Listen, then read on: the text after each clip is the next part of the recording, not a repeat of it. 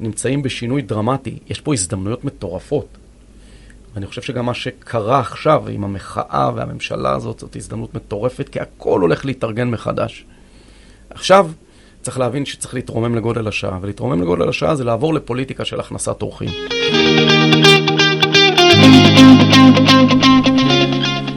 אה, נאמר שלום לדוקטור יואב הלר, אה, מנכ"ל הרבעון הרביעי. יושב ראש הרבעון. יושב ראש הרבעון הרביעי, מה נשמע? אהלן אביב. תספר קצת למי שלא יודע, מעבר לעובדה שהרבעון הרביעי זה אחת התנועות אולי המשפיעות ביותר כרגע בחברה האזרחית, לאו דווקא הפוליטית. אה, אתם בעצם הוקמתם קצת לפני יותר משנה, נכון? נכון, אנחנו קמנו במרץ 2022, אה, שזה, כמה זה כבר שנה ושלושה חודשים, בתקופת ממשלת בנט. אה, הרקע היינו ארבעה חברים, אני אלה, אורי ואיתן, שונים מאוד אחד מהשני, אבל מתוך איזושהי תחושה שהחברה הישראלית היא כמו רכבת שדוהרת לתוך קיר. מתוך ניתוח של תהליכים, אנחנו באנו מהעולם החברתי, ביטחוני, אזרחי, במדינת ישראל, מתוך ניתוח של 20 שנה שאנחנו נטועים חזק בשטח, גם בתיאוריה, אני היסטוריון, ואמרנו, אנחנו מתקרבים לרבעון הרביעי לקיומה של מדינת ישראל הראשון, 75 שנה, ואם אנחנו לא נעשה עבודת תיקון גדולה ונעיר את החברה הישראלית, את האזרחים הישראלים, המערכת הפוליטית שלנו הולכת לגמור אותנו, פשוט, פשוטו כמשמעו. אתה מדבר בעצם על להעיר את החברה הישראלית, האזרחית, אתם בעצם אתם מבקשים לספר מה שנקרא סיפור מחדש, שבו יש מקום לכל ה... נקרא לזה לכל הקבוצות, אתם בעצם, הטענה שלכם, ותקן אותי אם אני טועה, זה שהסיפור של השבטים הוא למעשה אה, סיפור הרסני קצת, במובן הזה שבעצם אה, זה צריך להיות משחק של כולם. כן, צריך להבחין, אנחנו לא רוצים כור היתוך. אנחנו פשוט, כן, חושבים שההשתבללות לשבטים ותתי שבטים ותתי שבטים שלא מנסים למצוא עוגנים משותפים, היא הרסנית. כלומר, אנחנו משתמשים הרבה ברב יונתן זקס, שאומר, בסוף חברה צריכה להיות, התשתית שלה היא קודם כל ברית. ברית, אתה לא חותם, אתה לא עושה ברית של ערכים משותפים עם מישהו שהוא דומה לך, אין צורך בזה, הוא דומה לך, אז למה אתה צריך לעשות אותו ברית? אתה עושה ברית עם אנשים ששונים ממך. ואתה מכיר בזה שרק שהברית תגדיל את סך השלם. והתחושה שלנו שיש פה כוחות נפלאים בחברה הישראלית, שאי אפשר בלעדיהם, ואנחנו צריכים לגלות אחד את השני מחדש, או אחד את השנייה מחדש. על זה הרב זקס גם הוסיף, יש גם אמנה. במקומות שאנחנו לא נגיע להסכמות כבר קונקרטיות, אנחנו יכולים להחליט, אני ואתה, גם אם אנחנו מאוד שונים, שערבות הדדית זה משהו מאוד חשוב לנו בחברה הישראלית, וזה ערך יהודי נשגב, אבל שתחבורה ציבורית בשבת, אנחנו, אתה אומר ככה ואני אומר ככה. אז בשביל זה אומר יש אמנה, זה החוקה, זה כל הדברים האלו. לכן צריך ברית ואמנה. אבל האמת היא שאנחנו הולכים עוד צעד אחורה. כי לא מעט כרגע אומרים, מדברים על סיפור משותף. בצדק, זה מצוין, בעקבות המחאה. אנחנו טוענים שהתהליך הפוליטי, אזרחי, שאנחנו עוברים, דמוקרטי, בשנים האחרונות, הוא פוליטיקה של הכנעה. הפסקנו לדבר אחד עם השני במובן העמוק של המילה, וזה הסיפור ההרסני. כי אנשים אומרים לי, מה יכיל הסיפור הישראלי? אז אני אגיד להם, יש לי רעיונות. אנחנו אפילו כותבים אותו. זה לא מאוד משנה. מה שמשנה זה השאלה אם אנחנו נוכל להביא את עצמנו למצב שאנחנו מדברים בכלל על הסיפור הישראלי. וכרגע בפוליטיקת ההכנעה, אנחנו מתגמלים פוליטיקה מקטבת, פוליטיקה לא מתפשרת, פוליטיקה שמסתכלת על הכאן ועכשיו. פוליטיקה מאוד שטחית, אני גם חושב שזה במידה רבה גם הסיפור של היום, ואולי קצת של התקשורת, שהכל היום מאוד נהיה, אתה יודע, סינקים כאלה, הכל מאוד שטחי, מאוד אה, קצר ומאוד מאוד תכלסי, ואולי באמת אין מקום כל כך לרעיונות, זה גם מסביר... אבל אתה יודע, אה, זה מאוד מעניין, כי ישבתי לא מזמן עם איש שמצוי בתעשיית הפרסום, מדיות וכן הלאה, והוא אמר שלא תתבלבלו, אנשים מתבלבלים, אנחנו נמצאים בעידן התוכן. אנשים רוצים תוכן. בין אם תוכן של דקה, או בין, לדוגמה, אפרופו איפה שאנחנו נמצאים, הוא אומר, יש פריחה בכל העולם של פודקאסטים. מעניין, למה?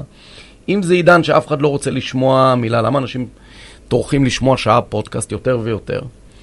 אז אני חושב שא', אתה צודק, אבל ב', יש סנטימנט עמוק שצריך פשוט לחשוף אותו, שאנשים רוצים רעיונות, ואנשים רוצים להתחכך עם הרעיונות עם אנשים אחרים. אבל אנחנו לא מתרגמים את זה לפוליטיקה. בפוליטיקה אנחנו מתגמלים את ההכנעה. והנה באה הממשלה הזאת, והלכה מה שנקרא על הכנעת ההכנעות. ונפתחו עליה שערי שמיים. אבל אתה אומר, אתה יודע, הכנעה, אתה אומר, יגידו לך, הרוב קובע. זאת אומרת, זה בעצם רצון הרוב. אני לא מדבר רגע על העניין הרפורמה של הרפורמה המשפטית, שהיא באמת אה, משנה את הכללים, אבל בעצם, מה הכוונה במידה של, אתה אומר, הכנעה? בעצם זה רצון הרוב למעשה. זאת אומרת, הרוב רצה ימין, קיבל ימין. כן, אז אני אגיד שני דברים על זה. אחד, להגיד הרוב קובע זה לא להבין רגע את עומקה של הדמוקרטיה. דמוקרטיה היא לא קונסטלציה רגעית שבו הרוב משנה את כללי המשחק, או משנה, להבדיל, אני לא יודע מה, מחליט להחזיר טריטוריות באיזו הזדמנות חד פעמית, בלי שהוא, אה, אל רוב צר, בלי שהוא שואל את שאר העם, או בלי שהוא רגע מנסה להבין מה הוא, מה הוא עושה פה. ההפך, דמוקרטיה במיטבה, דמוקרטיה אגב לאומית וליברלית, במיטבה, אחד צריכה להביא כן לביטוי את רצון העם ואת רצון הרוב ואת רצון ה... אגב, האלמנט של ה- הלאומי, ומצד שני, דמוקרטיה היא גם ניסיון להסדיר זכויות טבעיות של אנשים שהם שונים אחד מהשני, כדי שיהיה חיים משותפים טובים לכולם. לכן לא, אנחנו לא, דמוקרטיה היא לא פשוט לבוא ולדרוס כל שנתיים שלוש שיש בחירות על הראש אחד של השני, ובבת אחת לשנות את uh, כל אופי החיים, מבלי לעשות איזשהו תהליך שחותר להסכמה רחבה, שמנסה רגע להסתכל בתמונה הרבה יותר רחבה וצופת פני עתיד, ולכן לא, דמוקרטיה היא לא בפשטותה סתם הרוב, הרוב קובע, ואגב, היא גם לא בפשטותה רק נועדה להגן על זכויות מיעוט. היא אמורה לעגן את הזכויות הלאומיות, או את ה... להביא לידי ביטוי את זה שהיא דמוקרטיה לאומית, ואת זה שהיא דמוקרטיה ליברלית, גם זכויות הפרט. אפרופו זה, זה מאוד מעניין, כי גם, אה, במובן הזה אני אומר את זה גם לאנשי ימין, זה גם לאנשי המחאה. הם מוחים כל הזמן על, אה, למען מגילת העצמאות, בצדק. אבל בואו נקרא אותה היטב. מגילת העצמאות, יש בה אלמנטים של דמוקרטיה ליברלית, יוצאי דופן, גם לא כתוב את המילה דמוקרטיה. מדברת על שוויון, אבל היא גם מסמך מאוד מאוד לאומי, מאוד יהודי. כל החלק הראשון שלה אומר, יש פה זכות טבעית להגדרה עצמית לעם היהודי. בל נשכח גם את זה. לכן זה גם וגם, ואת הגם וגם הזה, יהודית ודמוקרטית, זה חלק מהמשימה של הרבעון הרביעי, להזכיר לכולם, שצריך לרענן אותו, צריך לחדש אותו, אבל אין לו תחליף. הוא בסוף ה... הלב הפועם של, של המעשה התחייה של העם היהודי בארצו. אני מעניין אותי לדעת, גם בתור היסטוריון, אבל גם בתור מי שבאמת מכיר את השטח, וגם אתה לפני כן עסקת בחינוך, ובכלל אתה גם היית, ב... אתה, לאורך השנים אתה היית בכמה וכמה מדינות, נכון? באפריקה, בארצות הברית, אה, כהנה וכהנה, ועכשיו במדינת תל אביב. לא, אני צוחק. אה, בעצם, א', מעניין אותי לדעת, אה, מתי לדעתך החלה הנקודה שבה כבר הגענו לפוליטיקה שהיא מקטבת ולאו דווקא מקדמת? ועד כמה גם הרשתות החברתיות הן בעצם אה, הש... תוצאה ישירה של זה. כן. תראה, לגבי הנקודה שהתחילה, קשה מאוד לשים את האצבע, אני אוהב נקודות סימבוליות כסיפור. ואז אני אגיע לגורמי עומק, שהם הם היותר חשובים. אני חושב שסיפורית מתי הגענו לנקודה הזאת? אני חושב ב-4 לנובמבר, או התחלנו את הנקודה הזאת ב-4 לנובמבר 1995. רצח רבין. כן, רצח רבין. אתה יודע, אני אומר לאנשים, העם היהודי, כל יהודי דתי מכיר את זה, אה, צם פעם בשנה, צום גדליה. למה הוא צם אותו? על שום רצח פוליטי, שיהודי רצח יהודי, גדליה בן אחיקם, שהיה נציב פה בתקופה היהודי, בתקופה של השלטון הבבלי. ואתה אומר לעצמך, בואנה, רצו לצרוב לנו את זה בוורידים, לא משנה שזה יתעמעם לציבור חילוני וכן הלאה, אבל בואו נסתכל על המקורות שלנו. אמרו, ברגע שיש רצח פוליטי פנימי, זה מתכון לפירוק. ולכן, תדעו לכם, אנחנו רוצים בגוף שתרגישו את זה. לכן אני חושב שאנחנו זיבזבנו מהר מדי את רצח רבין, כמקור רגע לאיזושהי רפלקציה. יש ספר שאני רוצה להמליץ עליו בעניין הזה, שקוראים לו ההחמצה, של הרב נתנאל אלישיב, שכתב לאחרונה, והוא כתב מפרספקטיבה, הוא, הוא איש ימין, מאוד ממלכתי, וכתב וניסה להביא תזה שאומרת, שם הייתה ההחמצה הגדולה, שאם שם היינו מתחילים לעשות את תהליך הבירור והתיקון, אז אולי לא היינו במקום, הזה, במקום שאנחנו נמצאים עכשיו. אז זה רגע איפה הנקודה. ולגבי הסיבות, תראה, אנחנו נמצאים, כל הדמוקרטיות המערביות, בשינויים קיצוניים. ממש, ממש, ממש, ממש. שינויים דמוגרפיים, ישראל משתנה דמוגרפית, אי אפשר להתאר. אתם אומרים שזה חלק, אתה בעצם טוען שיש חמישה איומים מרכזיים, בין היתר אתה אומר גם העניין הדמוגרפי. אני לא קורא לזה איומים, איומים, אני קורא לזה אוקיי. שינויים. אתגרים, שינויים. שינויים, למה? כי... אבל בואו לא נסתכל על קבוצות אוכלוסייה כאיום. לא נראה לי לא, מוסרי. במו- איום במובן הזה שזה עשוי לזעזע פה את כל אמות הסיפים שלנו כמדינה, כ... נכון, כ- פשוט, פשוט כאתוס. אז מיד אנשים לוקחים את זה, הימין לוקח את זה שהערבים הם איום, השמאל לוקח את זה שהחרדים איום, עזבו אתכם, זה בני אדם, בני אדם הם לא איום. מה כן? ברגע שדמוגרפיה משתנה באופן קיצוני, ואוכלוסיות שונות מגדירות את המושג מדינת ישראל באופן שונה, זה מתכון לפירוק, אם לא חוזרים רגע להבין מה העוגנים המשותפים ואיפה צריך להתחדש. אז זה שינוי ראשון מאוד מאוד גדול, זה לא רק אנחנו חווים את זה, כל העולם המערבי חווה שינויים דמוגרפיים גדולים, שמערערים את עצם השאלה מהי, מהו ישראליות. מה שפעם היה הרבה יותר ברור. מה ישראלי בעיניך? כן, זה מישהו אחר אמר. כן. השינוי השני, התייחסת אליו, זה הטכנולוגיה. טכנולוגיה היא דרמה, טכנולוגיה, תשמע, היא שינתה את העולם. אני לא מזמן הייתי בהרצאה שסיפרתי שב-1700 היו מיליון יהודים בעולם. ב-1900 היו שבעה וחצי מיליון יהודים בעולם. מישהי שם שאלה אותי, איך זה יכול להיות? ואיך זה גדל למלחמת העולם השנייה כמעט ל-15-16 מיליון? אמרתי לו, מה זאת אומרת, איך? טכנולוגיה. תוחלת החיים עלתה, תמונת, תמותת התינוקות ירדה. אז הטכנולוגיה גם עכשיו מביאה דברים מופלאים בתוחלת החיים, באיכות החיים. הטכנולוגיה גם תמיד ידעה להרוס את החיים. תמיד. הרכבת היא מוצר מופלא שאפשר את עליית תוחלת החיים על ידי מעבר סחורות, תרופות, מידע. הרכבת גם אפשרה לרצוח המון יהודים במעט מאוד זמן. אז זה מה שעובר עלינו כרגע עם מהפכה הטכנולוגית, מהפכה דיגיטלית, מהפכת המידע. הרשתות, בין היתר, כאחד הביטויים של המהפכה הזאת, קירבו אנשים, יצרו דמוקרטיזציה, יצרו הרבה מאוד יכולת לפתור בעיות, והם גם יצרו דרך האלגוריתם כיתוב שהוא חסר תקדים, שכלא אותנו בתיבות תעודה. ואני חייב להגיד, בינה- מלאכותית הולכת להעמיק את שני התופעות האלו. היא תתקן את העולם, ואם אנחנו לא נשים לב לזה, היא תהרוס את העולם. וזה יקריס את האמון ביחד עם השינויים הדמוגרפיים. ושלוש, זה שינויים כלכליים. הטכנולוגיה יצרה מצב שהפערים הכלכליים, שתמיד היו, הולכים וגדלים, בגלל שהכל מואץ. וזה מתכון גם כן לאנשים שמרגישים שהם נשארו מאחור. שלושת השינויים האלו, אני אומר לאנשים, הם שינויים במציאות. הם שינויים רדיקליים במציאות. הם, מאז המהפכה הצרפתית, ואולי סיום מלחמת העולם השנייה, לא חווינו שינויים כל כך גדולים בעולם, וכמובן עכשיו בקונטקסט של מדינת ישראל בארץ. ולכן, במקום לעסוק בטקטיקה, במקום להסתכל רק על ממש תובנה שיש פה לישראלים, תראה, אני מסתובב בסלונים.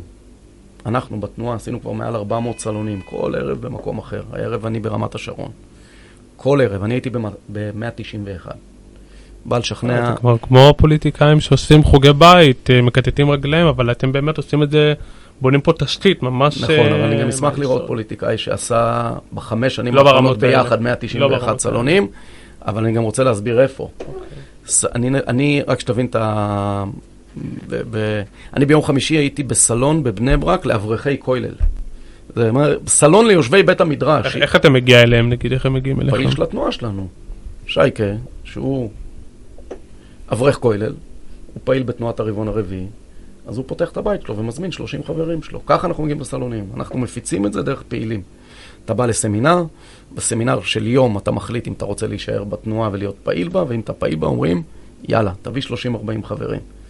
ואז או אני או 12 חבר'ה אחרים שמפיצים את דבר התנועה, מסתובבים בסלונים. אז אני חוזר לדוגמה, אז ביום חמישי בסלון של אברכי כולל, והיום בערב אני אהיה בסלון בתל אביב, ברמת השרון לדעתי, כבר מבולבל לא יודע איפה, שאני מניח של תומכי מחאה, שמה העולמות שמחברים ביניהם. אז אני אומר, אפרופו אמרת פוליטיקאים, פוליטיקאים לא מסתובבים בסלונים כאלה, הם מסתובבים רק איפה שהם אומרים, זה הבייס שיצביע לי. ומה אני מגלה? מה אנחנו מגלים? אנחנו מנסים לדבר עם ישראלים ולהגיד, אי אפשר להסתכל רק בגובה קרקע על הבעיות שיש לנו. צריך להבין, אנחנו נמצאים בשינוי דרמטי, יש פה הזדמנויות מטורפות. ואני חושב שגם מה שקרה עכשיו עם המחאה והממשלה הזאת, זאת הזדמנות מטורפת, כי הכל הולך להתארגן מחדש. עכשיו, צריך להבין שצריך להתרומם לגודל השעה, ולהתרומם לגודל השעה זה לעבור לפוליטיקה של הכנסת אורחים. זה שאנחנו נתגמל כעם פוליטיקה שהיא שואפת להסכמות רחבות, לבריתות חדשניות, פוליטיקה שהיא אומרת ענווה. אף אחד לא תמונות בתוכו כל התשובות. ופוליטיקה שצופת פני עתיד. יש בעיות קשות של ביטחון אישי בדרום, תביאו תוכניות, אל תבלבלו את המוח. יש בעיות קשות של איך אנחנו הולכים להתארגן בשוק העבודה לנוכח ההשתנות הדמוגרפית. בואו תביאו פתרונות. בינה מלאכותית, צריך רגולציה לדבר הזה, זה לא ילך. כרגע הממשלה מאורגנת לעשות רגולציה בקצב של 5-6 שנים. בקטע שאתה יודע, ברגע שנכנס לך פוליטיקה, תראה, אני דווקא חושב אה, שבכל מה שקשור לרגולטור, ברגע שיש התערבות פוליטית, זה מאוד בעייתי. כמו שאתה לא רוצה שתהיה התערבות פוליטית, uh, once רגול, רגולטורית כן, אבל התערבות פוליטית נגיד בגוף כמו בנק ישראל למשל, או בדברים לא, כאלה. ברור, לכן צריך להבחין. רגולציה זה לא התערבות פוליטית, זה כן התערבות שבאה מתוך המערכת הדמוקרטית. אבל הפוליטיקאים מושכים את זה ב... לא, אבל אין ברירה. תראה, בסוף חלק מהסיפור של דמוקרטיה זה שיש כוחות שונים. יש חברה אזרחית שאמורה כל הזמן להעיר עוולות שקורות בחברה ולייצר יזמות חברתיות. יש את המגזר העסקי שאמור לייצר צמיחה, ו... בעצם לפתור בעיות מורכבות בעולם, ויש את הממשלה שחלק מתפקידה הוא לראות שבדרך הכוחות האלו לא הורסות את האנושות. והבינה המלאכותית היא דוגמה טובה למקום שנדרשת בו רגולציה. אבל כמו שזה כרגע מאורגן את המערכת, אני איתך, שאף אחד לא ייגע בדבר הזה. מצד שני, זו מערכת שיודעת לתת בקצבים של פעם, בח... של בתגובה חמש שנים. לרגולציה. כלומר, חמש שנים ייקח להם לעשות רגולציה. חבר'ה, אבל תוך חודש כל, כל דבר משתנה פה בבינה המלאכותית. לכן, כל המערכות הממשלתיות שלנו, המערכות הציבוריות שלנו צריכות להתארגן אחרת, להיות הרבה יותר אפקטיביות בשירות שהן נותנות לאזרח, יותר אפקטיביות בארגון מערכת החינוך, כך שתחנך להיות ישראלי, תיתן לכל אחד ביטוי אישי שלו, להיות הרבה יותר אפקטיביות מול עולם עברייני שמשתולל בחברה הערבית ופוגע בחברה הערבית ופוגע בחברה היהודית. בקצבים הרבה יותר מהירים. יש המון המון עבודה פה, ובמקום זה אנחנו מתעסקים פה במלחמת זהויות של איך להרוס אחד את השני. אבל יכול להיות שהפוליטיקאים הם אלה שמתדלקים את זה מתוך מטרה, באמת, שזה פונה לבייס שלהם. אני רוצה לשאול דווקא שאלה, אתם מגדירים את עצמכם כארגון שהוא א-פוליטי. אזר... לא, אזרחי. המפלגתי. המפלגתי. תנועה אזרחית שנועדה לשנות את המערכת הפוליטית. אז במובן הזה, בהגדרה אנחנו פוליטיים. איך אבל בעצם אתם רוצים לתרגם את זה לאלקטורט? הרי בעצם אתם... אנחנו רוצים להגיע למיליון איש, okay. אוקיי. שמכירים בתוך שנתיים וחצי, מכירים את התנועה וחולקים את הסנטימנט של פוליטיקה של הכנסת אורחים. 250 אלף איש, תוכנית סדורה, ככה grassroot עובד מלמטה עם מספרים. 250 אלף איש שבעצם יהיו ב database של התנועה ואנחנו משדרים להם תוכן ופעילות ולכן הם כבר תומכים בתנועה. 50 אלף חברים בתנועה שהם פעם בחודש פעילים בתנועה. ו-5,000 פעילי על, שהם פעם בשבוע עוסקים בלגייס עוד אנשים לתנועה. בסוף... זה מזכיר לי טיפה את וי, להבדיל, את V15, את ה... שאז היה... טוב, זה שקודם כל, גילוי נאות אשתי הייתה מנכ"לית כן, V15, כן, נכון. זה אחד, אה, פולי. לא, זה שונה לגמרי. V15 בא מתוך מחנה ספציפי שרצה לעשות get out the vote, לעודד הצבעה למחנה נקרא ליברלי. אה, מכחלון ועד, אה, אני לא יודע עד איפה הם הגיעו, שונה לחלוטין. דומה בדבר אחר, שזה תנועת גראסרוט מלמטה. זה כן. כמו ארבע אמהות, כמו גוש אמונים, כמו, יש הרבה דוגמאות לתנועות גראסרוט. גראסרוט הכוונה היא שתנועה צומחת מהדשא, מלמטה, כן. מהשורש. אה, אז אנחנו חושבים שאם מיליון ישראלים יתארגנו, והם שונים אחד עם השני, והם אומרים, תראו, אלו הכללים של פוליטיקה של הכנסת אורחים. לא נצביע לכם יותר אם לא תלכו על, על בסיס הכללים האלו, והם אה, לאט לאט גם ניכנס, לכך צריכה לראות מערכת חינוך, כך צריך לראות הסיפור הישראלי, כך צריכה לראות התוכנית ל... אה, אני לא יודע מה, למיגור אלימות. לאט לאט ניכנס לתכנים של איך באה לידי ביטוי הפוליטיקה של הכנסת אורחים, שמנסה אשכרה לפתור בעיות ולא להצית מלחמת זהויות. לאט לאט. קודם כל צריך הכשרת לבבות, ולכן אני לא רוצה לשנות את הפוליטיקאי. אני רוצה שאנחנו נשתנה כעם, ונבין מה באמת, באמת, באמת מחולל פה שינויים, אנחנו. ברגע שאנחנו נבין את זה, הם כבר השתנו, אני, אני לא דואג. הפוליטיקאים... לא, אבל נגיד אתם עכשיו מגיעים למצב של, נגיד בעוד שנה יש, אה, אתם עכשיו מגיעים למיליון איש, ואז יש מערכת בחירות. איך הדבר הזה מתרגם בעצם ל... דמיין, תראה. לאלקטורט... אה, אז אני אומר שוב, קודם כל אנשים שואלים אותי, בוא נשים את זה על השולחן, זה מפלגה? אני אומר, זה לא מפלגה, אבל אם נצטרך לעודד הקמה של מפלגה כלל ישראלית, כי הפוליטיקה, כמו שאתה אומר, לא מקשיבה, תכף אני אגיד מה האמצעים שהיא כן יכולה להקשיב. נעשה את זה. אנחנו, בסוף, מדינת ישראל יותר חשובה מכל דבר. אבל גם חוץ פרלמנטרית אפשר לעשות מלא דברים, כי בסוף... הנה, פורום, פורום קהלת, אולי לא יודע אם זו דוגמה טובה, אבל דוגמה זה דוגמה טובה. לגוף, זה גוף שהוא כאילו חיצוני, והוא פעל במגרש שהוא ריק. אה, במשך הרבה נכון. מאוד זמן, אתה יודע, מים, חוצ... מים שקטים חוצבים בסלע, ותראה לאן הוא הגיע. נכון, הוא עשה, אה, יש, יש, כל פעם הם היו בכנסת, מחלקים את הניירות עמדה שלהם. נכון, שני אתגרים איתם. אחד, אני חושב שהם לא היו שקופים מהמממנים שלהם וכן הלאה. ושתיים, אה, אתה צודק, הנה דוגמה לחברה אזרחית שהיא מאוד מאוד משפיעה. אבל אני לא אוהב את המחשכים הזה, למרות שזה לגיטימי, שארגונים עושים. פה הרעיון הוא שיהיה קול גדול ותנועה גדולה, שיהיה לה אמירה. לדוגמה, אנחנו נרצה פוליטיקאים שאומרים, אני אנסה בכל כוחי ל, אה, לייצר ממשלה או קואליציה של 70 מנדטים ומעלה, שיושבים בה שחקנים שונים סביב השולחן. לדוגמה, אנחנו יכולים לדבר על שפה אחרת. מי שמכתב, מי שאומר, אני אזרוק את כל החרדים עם מריצה לזבל, או שידבר בגבהות, אחרי שהוא נבחר בבחירות ויגיד, אני עם נבוט יורד לכולכם על הראש ולא מעניין אותי מה אתם חושבים על דמוקרטיה. אנחנו נגיד לו, אתה תוחלף. למה? כי יש מיליון אזרחים פה שיגידו, אם, אתה, אם, אם אתם חפצי חיים, אל תדברו ככה. ואנחנו נדבר על זה שאנחנו רוצים לראות איך אתם כפוליטיקאים, אשכרה מייצרים פתרונות שמגדילים את סך השלם. לא מסיתים נגד ערבים כדי לפתור את האלימות בחברה הערבית, אלא אשכרה מביאים תוכניות קונקרטיות לפתרון האלימות בחברה הערבית.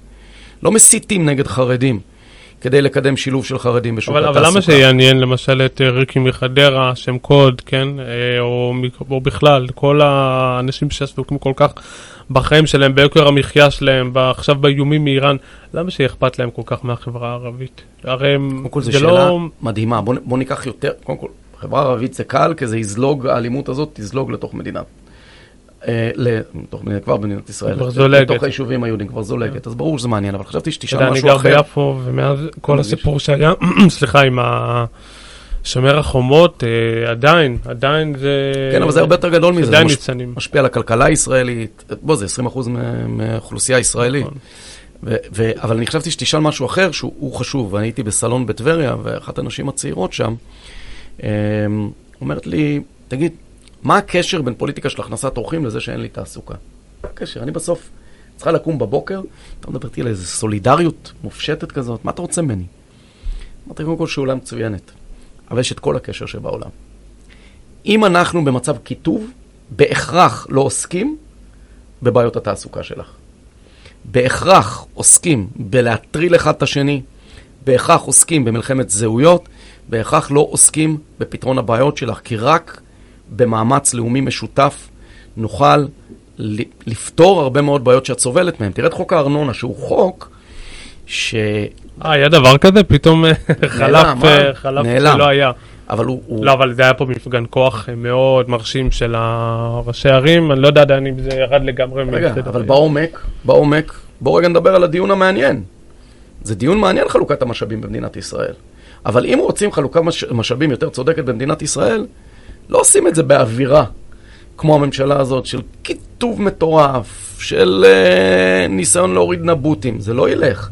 לבוא ולהגיד לאזרח, אני אתה גם חושב, סליחה רגע, זה גם מתחבר לכל מה שאמרת, אני חושב שבראש ובראשונה זה עניין של אמון. אני חושב שאין אמון בדיוק. לחלקים מאוד גדולים בממשלה הזאת מצד הציבור, והציבור לא האמין, לא האמין שהם באמת עושים את זה מטעמים אה, סוציאליסטיים או נכון, מטעמים ואגב- חברתיים. ואגב, הרבה אנשי מרכז שמאל לא הבינו שלא היה את האמון הזה בממשלת הבעיה פה בנט. היא אמון, אני חושב שזה ה... זה השורש. לא, ולכן אני אומר, אני אומר לבחורה הצעירה הזאת מטבריה, אנחנו לא נפתור את בעיית התעסוקה שלך עד שלא יהיה פה אמון, ויהיה פה את כל האנרגיות מופנות לפתור אשכרה את בעיית התעסוקה שלך. אמרה לי, תן לי דוגמה. אמרתי, תראי, ב-1984 ישראל הייתה באזור, תקנו אותי אם אני טועה, אבל זה סדר גודל של 400 אחוז אינפלציה. בשביל שאזרחים יבינו את המשמעות של 400 אחוז אינפלציה. אני לא יודע, אני לא נולדתי באותו זמן, אבל אוקיי, בסדר. אז זה אומר, רק שתדע, 400 אחוז אינפלציה, המשמעות היא שאם יש לך 100 שקל בבנק, הם בגדול שווים כלום. כלום. כסף נמחק. זה אומר שעמדנו על סף להיות ארגנטינה, קריסה כלכלית מוחלטת, שבו הקרנות גם שלנו עכשיו נמחקות. השקל אה, בשפל... לא, אה, אבל אל מטורף. תשווה, אני מדבר שם, זה היה כן. באמת סף קריסה. כן. ומה עשו? הלכו, הקימו ממשלת אחדות לאומית, בהסכמה רחבה, שהחזיקה שש שנים, הורידה את האינפלציה מאזור 400 אחוז לאזור 17-18 אחוז, ובעצם מה הייתה התודעה? שאת כל האנרגיות צריך לרכז למשימה הלאומית הזאת, ואגב, גם להוציא את ישראל מלבנון. אמרתי לה, הנה דוגמה של בעיה אמיתית, שרק באמצעות יצירת קונסנזוס, סולידריות, אמון, ניתן היה להתרכז בתוכה. צריכים להבין, אזרחי ישראל, בלי זה, הבעיות היומיומיות שלנו פה לא ייפתרו. ולכן, אנחנו לא תנועה שבאה ואומרת בוא נתחבק כולנו ויהיה טוב. ממש לא.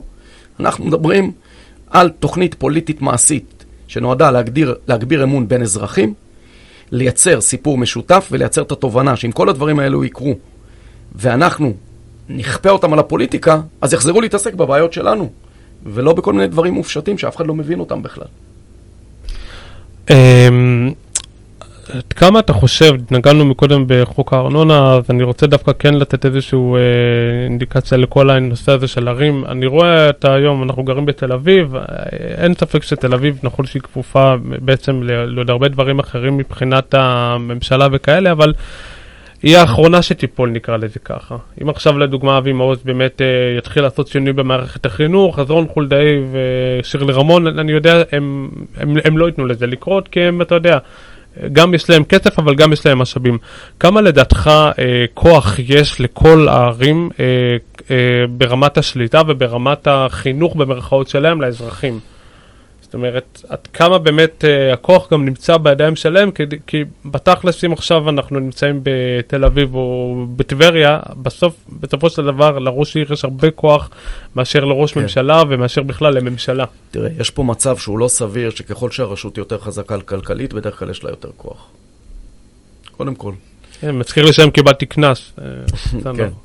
ולכן שאלת uh, מה רון חולדאי או שירלי לא רמון, רימון, אה, אה, אוקיי. כן, סליחה. אה, אה, תיקון, גם חברה וגם אחת מנשות החינוך המעולות, המעולות שצריך להקשיב לה בישראל, הם, הם לא העניין כרגע. העניין הוא שני דברים. אחד, אנחנו צריכים לחזק את השלטון המקומי במדינת ישראל, ובכלל, מרכיב הרבה יותר חשוב מהשלטון המקומי זה האזוריות במדינת ישראל. הרבה מאוד מהפתרונות צריכים להגיע במרחב האזורי. ישראל משתנה, ודווקא בגובה של הפוליטיקה הארצית. ואת זה הרבה פעמים הרשות המבצעת לא, מב... לא מבינה, גם בדרג הפקידותי. היא סופחת לעצמה המון כוח, והיא לא מבינה שהרבה פעמים במרחב המקומי אפשר להסתדר הרבה יותר טוב. אז קודם כל, אזוריות זה דבר שצריך להיות מחוזק במדינת ישראל. ובתוך זה, הרשויות היותר מוחלשות, הן בסוף, בסוף, רשות יותר מוחלשת, היא יותר פגיעה לתוך איזושהי רגולציה או לתוך איזה מהלכים, נגיד כמו אבי מעוז, אבל גם מהלכים אחרים. יותר פגיעה לאי צדק, לאי שוויון, לאי העברת תקציבים כמו שצריך. ולכן, אה, הדיון על חוק הארנונה הוא דיון טוב, אבל הוא, הוא דיון שצריך לשאול את עצמנו, האם הכסף שעובר לרשות החלשה, או שיושב בקרן במשרד האוצר, אנשים לא סומכים על מה יעשו עם הכסף הזה. ומצד שני, כן, יש פה בעיה בחלוקת המשאבים בין רשויות חזקות לרשויות מוחלשות. אבל מצד שלישי, יש פה 257 רשויות, אני חושב, פלוס מינוס, שוב, במדינת ישראל, ונעשתה עבודה כבר בתחילת שנות האלפיים שהראתה שאין מקום פה ליותר מ-60 רשויות.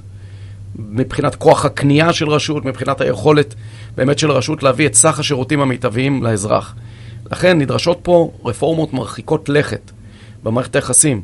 שלטון מקומי, אזוריות, שלטון מרכזי, שבעיניי יקטינו, אפרופו זה, יקטינו את, ה, את הלהבה של פוליטיקת הזהויות, כי אנשים תמיד, ככל שמתקרבים לשטח, יודעים לפתור בעיות יותר טובות, יותר טוב. שתיים, נדרש שיחה על חלוקת המשאבים במדינת ישראל, ויש בה הרבה אי צדק. ושלוש, זה בסוף הכל יחזור לאמון.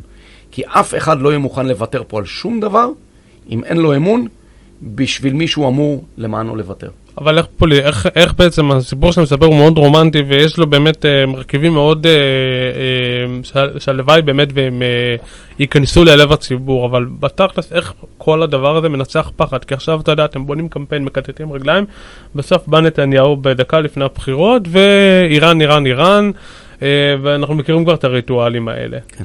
איך אתה מנצח פחד? זאת השאלה. אז רגע, קודם כל אני צריך להתחשבן איתך על המושג רומנטי, אוקיי? כי הרבה ישראלים אומרים לנו נאיבי, רומנטי וכן הלאה. לא, רומנטי לא במובן הקיץ, אלא במובן שזה לא, באמת אה, לספר סיפור מחדש. לא, אבל במובן הבלתי אפשרי.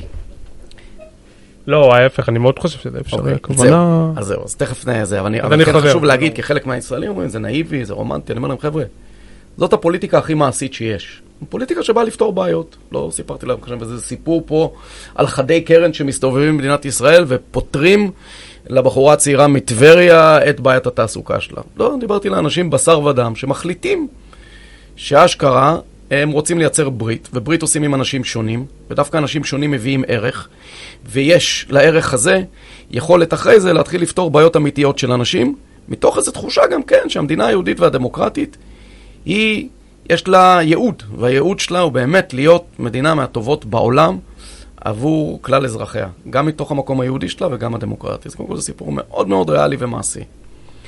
איך זה קורה, איך מנצחים את הפחד? קשה. קודם כל קשה. פה דווקא אני לא רוצה להיות uh, שרלטן. אני כל הזמן אומר לאנשים, גם בסלונים, כל מה שאני מציע לכם זה יזע ודמעות. בדרך הזו לכונן את מדינת ישראל שבנויה על אמון.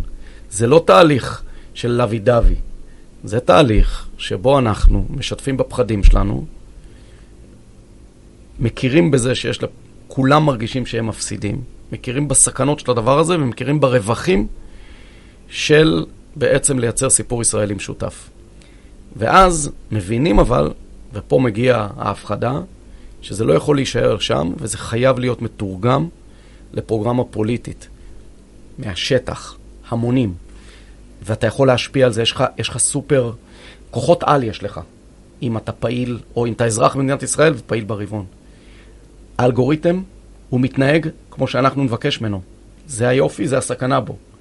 לכן, בכל פוסט שאתה כותב, אם תתמתן, או אם תכניס לתגובות בפוסטים מוקצנים, אם לא תשתף פעולה עם אנשים קיצוניים, אם כל הזמן תגוון את האלגוריתם שלך, אם נצא לשטח ונעשה פעולות משותפות, אם נדרוש עכשיו הסכמות רחבות בבית הנשיא ולא נבוז להסכמות רחבות, כל אחד מאיתנו היום הוא תיבה שיכולה להדהד מלא מסרים. זאת הזדמנות אדירה. יש לנו כוחות על ואז רק מסה גדולה. בגלל זה שאנשים אומרים לנו, למה אתם משקיעים בשטח כל כך הרבה?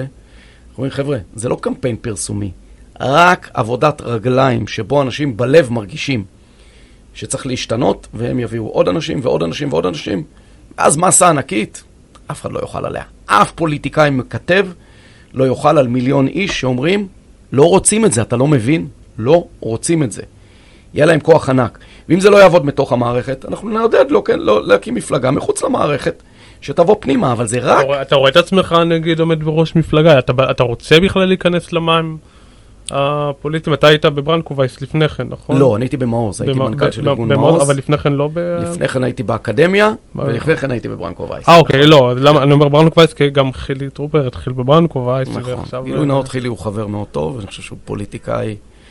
אמ, מזן מאוד מאוד... נדיר. אה, נדיר, אבל אני חושב שזה כל הרעיון. הרעיון שנתחיל להפוך... אני זוכר. אגב, שהוא היה שר התרבות, הוא בא אחרי מירי רגב, שהייתה לה באמת קדנציה סוערת.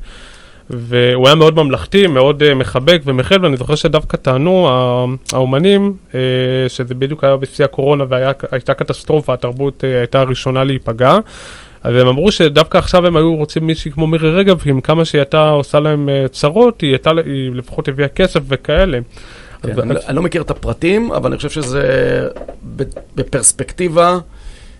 הוא כאילו היה מאוד מכיל, ממלכתי, מקשיב, לא, אבל ש... כאילו בתכלס. תקשיב, בפרספקטיבה הוא עשה מלא דברים לעולם התרבות ועולם הספורט. אני מציע לבדוק את זה, אני לא רוצה להיכנס לזה, כי אני לא uh, זה.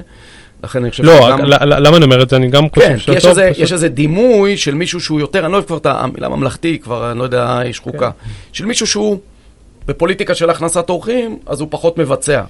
שטויות, לא, לא, לא מבין. הנה לראיה, יש לא מעט שרים, גם בממשלה הקודמת אגב, בעיקר בממשלה הזאת, שהם כל היום מטרילים ומכתבים, לא עושים כלום, אז אני לא מבין, לא מבין את התזה הזאת, אני מבין מאיפה היא באה. אם אתה אגרסיבי אתה עושה, מה פתאום, מה קשור? זה מה שהורגלנו לחשוב. נכון, נכון, נכון, נכון. ולכן, אני חושב, אתה שואל אותי, האם אני רוצה להשתלב בפוליטיקה? אין לי איזה חלום להשתלב בפוליטיקה. אני חושב שצריך ליצור את התנאים כדי שאנשים יוכלו להשתלב בפוליטיקה, והיא פוליטיקה עניינית ופוליטיקה של בנייה ולא של הריסה. האם אני רואה שזה קורה עבור עצמי? יכול להיות, בהחלט שכן, ויכול להיות שלא. זה לא חלום, אבל אני לא מתכוון להיות צבוע. ולהגיד כל הזמן לאנשים, אנשים טובים צריכים להיכנס לפוליטיקה אחרי שנשנה אותה, ולשבת על הגדר, אבל אני אעשה את זה רק אם התנאים ישתנו, רק אם אני אראה שאני יכול להועיל שם. זה לא, אני כל חיי מחוץ לפוליטיקה, ואין לי איזה חלום על הפוליטיקה. לא משנה, אני חושב שהיום אנחנו רואים גם כמה כוח יש לתנועות אזרחיות. כמו שאמרתי, שוב, פורום קהלת, שהוא אחד הגורמים המשפיעים ביותר על העניין המשפ... הרפורמה, המהפכה המשפטית. ואני גם חושב שבסופו של דבר הכוח אה, שהוא נמצא בידיים האזרחיות הוא לא מבוטל. הוא כמובן שבסוף, בתכלס, בפרקטיקה, הכוחות הפוליטיים יכולים, להחשיב, הם יכולים עכשיו להעביר את מספר קריאות את הרפורמה המשפטית ויתהפך העולם גם אם הוא יתהפך. ובסוף אבל אני חושב שעל האזרחית הכוח שלה הוא בא מכיוון קצת אחר, אבל הוא רב השפעה. ו... ואני מאוד מתחבר ל... לעניין הזה. אז אני אפילו לא מדבר הפעם על חברה אזרחית, אני מדבר על אזרחים, ויש הבדל גדול.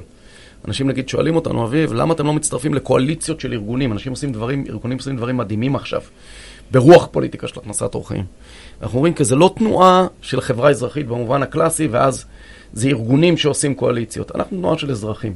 אזרח מצטרף לתנועת הרבעון הרביעי, הוא רוצה לדעת שהוא כאזרח יכול להשפיע. אם אתה מתחיל להצטרף לקואליציות של ארגונים, שאני מברך עליהם, אז מה אתה עושה בעצם? אתה חובר לארגונים... מחזק את הלובי הזה. מה אתה אומר? אתה מחזק את הלובי הזה. כן, אבל אתה לא יודע, אתה לא הצטרפת עכשיו לארגונים האחרים, ולכן, לצד ארגונים, צריך דווקא תנועה של אזרחים. במובן הזה, תוך כמה שנים, התנועה הזאת אמורה להיות תנועה של המונים, אגב, הולכת להיות דמוקרטית, ממש, הולכים להיות בחירות בינואר הבא ליושב ראש התנועה, לראשי האזורים של התנועה, שמתנדבים כולם. למה? כדי להביא לידי ביטוי הזה שזו תנועה של ההמונים. זה לא ארגון חברה אזרחית במובן הזה קלאסי, זה ממש ארגון של אזרחים. אמ, אה, מה רציתי לשאול? וואי, יש לי פתאום blackout. אמ, קורא לטובים ביותר. כן, ממש. Um, למה אתם נגיד אבל לא מקימים ערוץ uh, תקשורת למשל? יש לדוגמה את uh, דמוקרטי TV נגיד, שהוא ברור שאיפה הוא עשה הסנטימנט שלו, הוא נמצא בגוון מאוד ספציפי, אבל על פניו הוא דמוקרטי, הוא רחב. לא, לא חשבתם על זה בעצם? רגע, דמוקרטי TV פונה שוב לפלח מאוד מסוים, חושב שעושים עבודה דווקא לא בהכרח, אני חושב שדווקא לפעמים יכול, הייתי, הייתה תקופה שהייתי ממש אה, צופה בהם יותר, אתה פתאום רואה את אה, לוסי אריש, ואז את, אה, היו שם גם מהימין. כן, אתה אמיליה מרוסי, לא, לא, בסדר, זה מי משדר. בסוף, דמוקרט טבעי, הוא בא, בואו, גם צריך להפסיק עם הטשטוש הזה. כאילו, דמוקרט טבעי בא לציבור הליברלי, בעיקר מרכז-שמאל בישראל, אני מניח שיש גם אנשי ימין שצופים בו, יוזמה נהדרת, מדהים. אבל בואו גם לא נשלה את עצמנו. אה, לגבי אה, גופים שקמים ולמי הם פונים. כאילו, צריך, סליחה, הם פונים לכולם, אבל בואו לא נשלה את עצמנו לגבי מי שרואה אותם. ושוב, אני חושב שהם עושים עבודה אה, נהדרת, לכן אין לי מילה רעה להגיד עליהם. אה, זה לא הפרקטיקה שאנחנו בחרנו בה, אני חושב שגוף תקשורת זה דבר חשוב, אה, אבל אני מעדיף, אה, אתה יודע מה, אנחנו, אני מקווה שאנחנו ניצור ביקוש דרך המוני האזרחים שיצטרפו. שבו התקשורת תסתכל על הדבר הזה, על התופעה הזאת שנקראת הרבעון הרביעי, והיא הולכת ומתפשטת ותגיד, אז בעצם אנשים רוצים תכנים שמחברים אותם. אנשים רוצים תכנים שלא מטשטשים, מביאים את הזיעה שביצירת סיפור ישראלי. אבל למה אני אומר את זה? סליחה שאני מתפרץ, כי התקשורת היום היא מאוד אוהבת את הכיתוב, ואני אומר את זה כי אני יודע מה זה, כי אני עבדתי עם פוליטיקאים, ואני זוכר ש... אה, רציתי פעם אחת אה, לצאת אה, ח"כית שהייתי איתה לאיזה ראיון והאורחת של אחת התוכניות המאוד מאוד מפורסמות, אני לא אשרוף אותה פה בפודקאסט, אבל זה היה מאבק לאלימות נגד נשים. ובדיוק, וזה היה באחד הפעמים שהממשלה לא תקצבה את התוכנית, אז היא אמרה לי, האם היא תהיה מוכנה להגיד שידי אנשים שנרצחו הם על ידיו של השר ארדן, זה היה אז, נראה לי, אם אני לא טועה, זה היה ארדן. ולא, לא היינו מוכנים להגיד אמירה כזאת שהיא מאוד משסה ומפלגת ולא היה רעיון. עכשיו אני שואל, כאילו בסופו של דבר יש ביקוש לדבר הזה ואז אתה יודע זה עולה בפולו-אפים וזה עושים כן, על זה אחר כך. אני חושב שה... אולי גם השינוי צריך לבוא מהתקשורת. לא, חד משמעית. אני רק חושב שהאסטרטגיה של להקים כלי תקשורת משלך, קודם כל היא לא פסולה, הייתי שוקל אותה בעתיד. אבל המעניין... עשרה אחוז אה, אני מבקש. כן, זהו. אבל המעניין יותר בעיניי הוא כמו עם הפוליטיקה, הרי לא הקמנו מפלגה. אלא אמרנו ננסה לשנות מפלגות. אותו דבר פה, בעיניי זה לשנות כלי תקשורת. ואיך? יש רק דרך אחת, להראות שאנחנו המונים. אנשים רוצים רייטינג בתקשורת. הכל. אם יראו שההמונים רוצים משהו אחר, אז יקרה משהו אחר. כן יש פה איזו פעולה שאומרת, כי כל פעם אתה הולך, בצדק, גם אנשים הולכים, כי זה מה שאנחנו מכירים, הקמת מפלגה, הקמת כלי תקשורת, כלומר מלמעלה. ואנחנו אומרים. הדמוקרטיות מבוזרות. אנחנו בעידן של לקיחת האחריות של האזרח והאזרחית על החיים שלנו.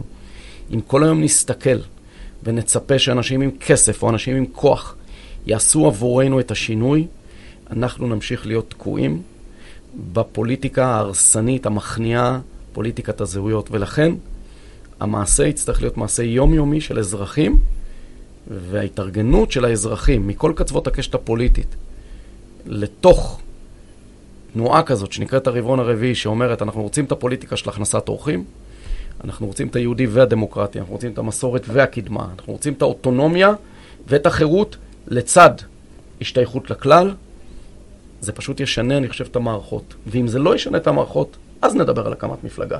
אז נדבר על הקמת כלי תקשורת.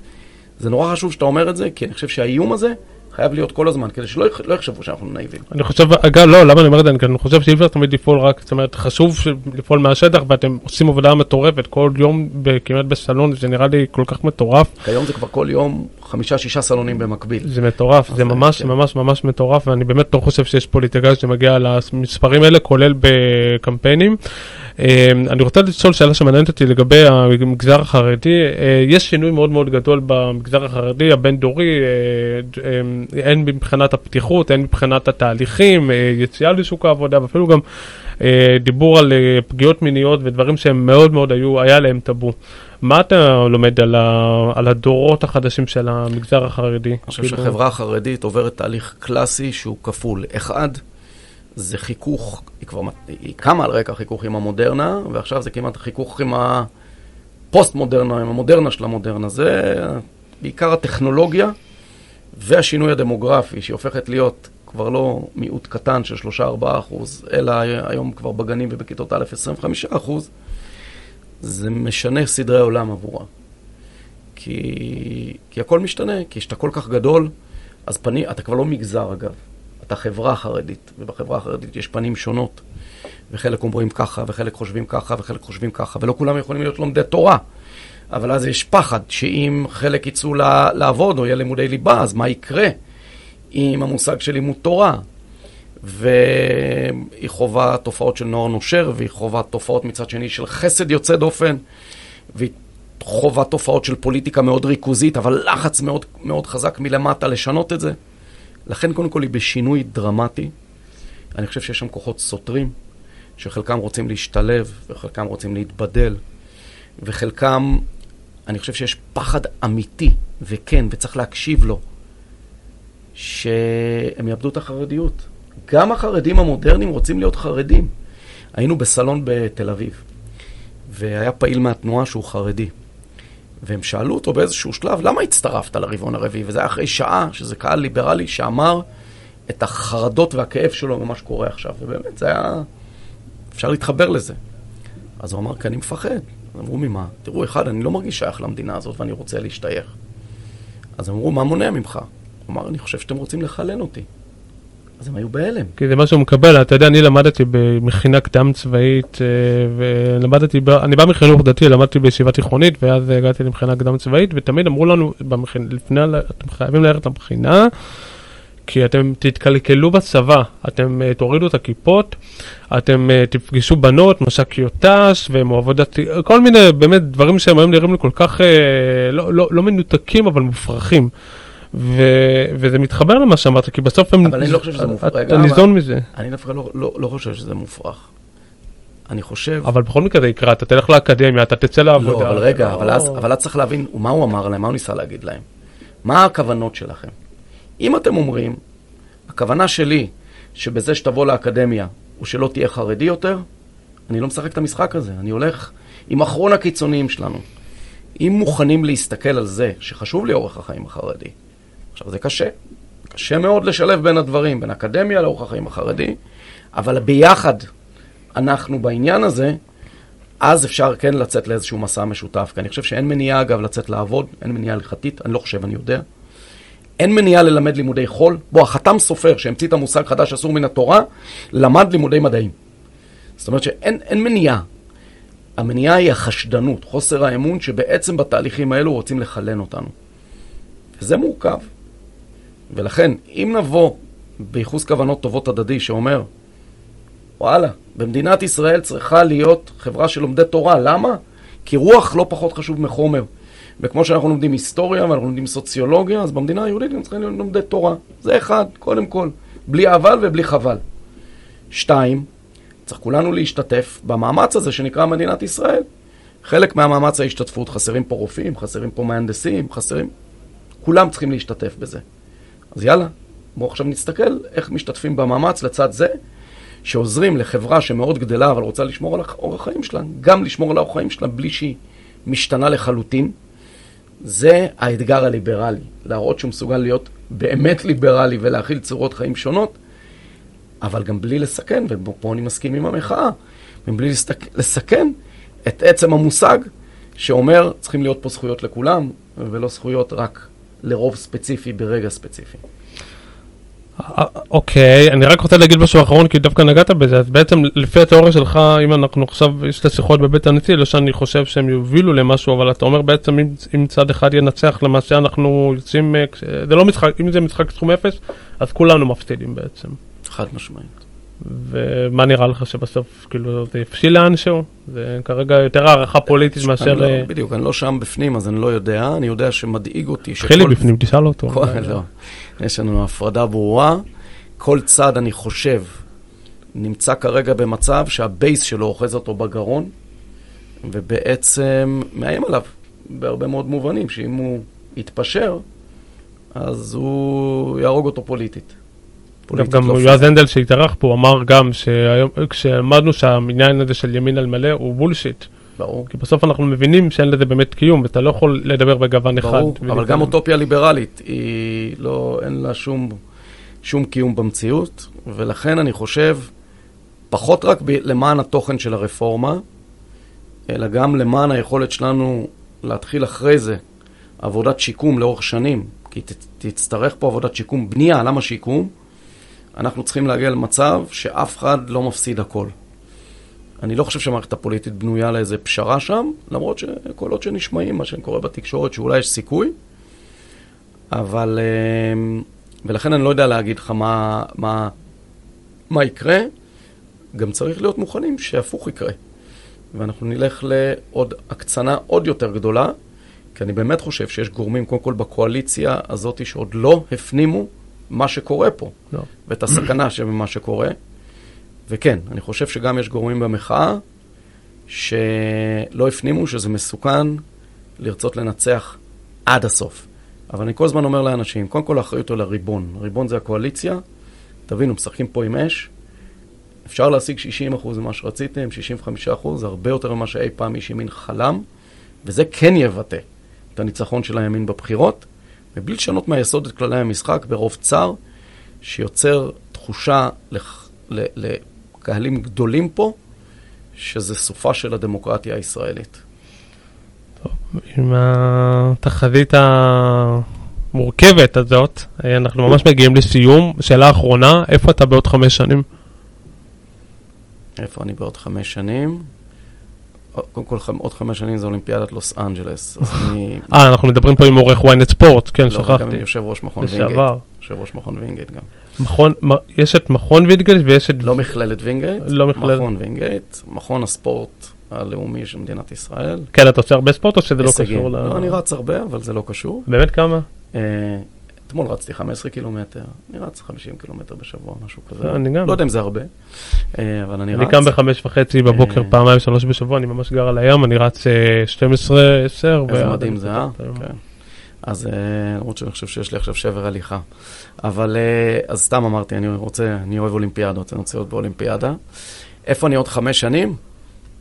אני מקווה שאני ראש של תנועה שעשתה מהלך של תיקון גדול שבעצם הפוליטיקה נראית אחרת, והיא מאוד מאוד משפיעה על בניית הסיפור הישראלי והאמנה הישראלית, החוקה הישראלית, הפרקטיקות הישראליות שמובילות אותנו ל-2048, שאנחנו משאירים, וזו אולי הנקודה הכי חשובה, אנחנו צריכים לחשוב על הילדים, שאני אומר, אנחנו משאירים לילדים שנמצאים פה מציאות שאפשר לחיות בה ולשגשג בתוכה, שהם שמחים.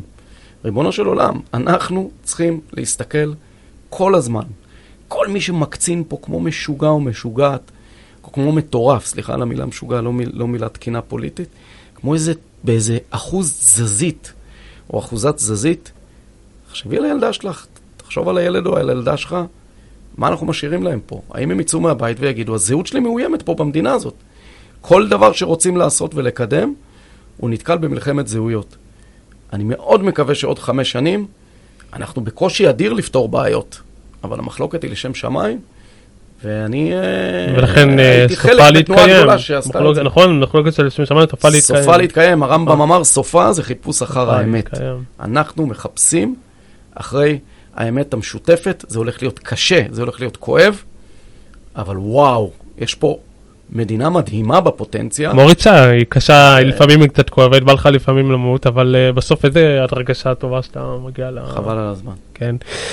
Uh, אנחנו הגענו לסיום הפרק, אנחנו מקווים. אני מקווה שנהניתם. קודם כל, תודה רבה לדוקטור יואב ולר, יושב ראש תנועת הרבעון הרביעי. הפרק שלנו זמין uh, בספוטיפיי, באבל פודקאסט ובכלל בכל פלטפורמת הפודקאסטים האחרות. חפשו אביב מתעורר, ואם אתם uh, מעוניינים להגיב או בכלל להציע אורחים uh, אחרים, אתם מעוניינים uh, לכתוב לנו, ואנחנו ניפגש בפרק הבא. להתראות.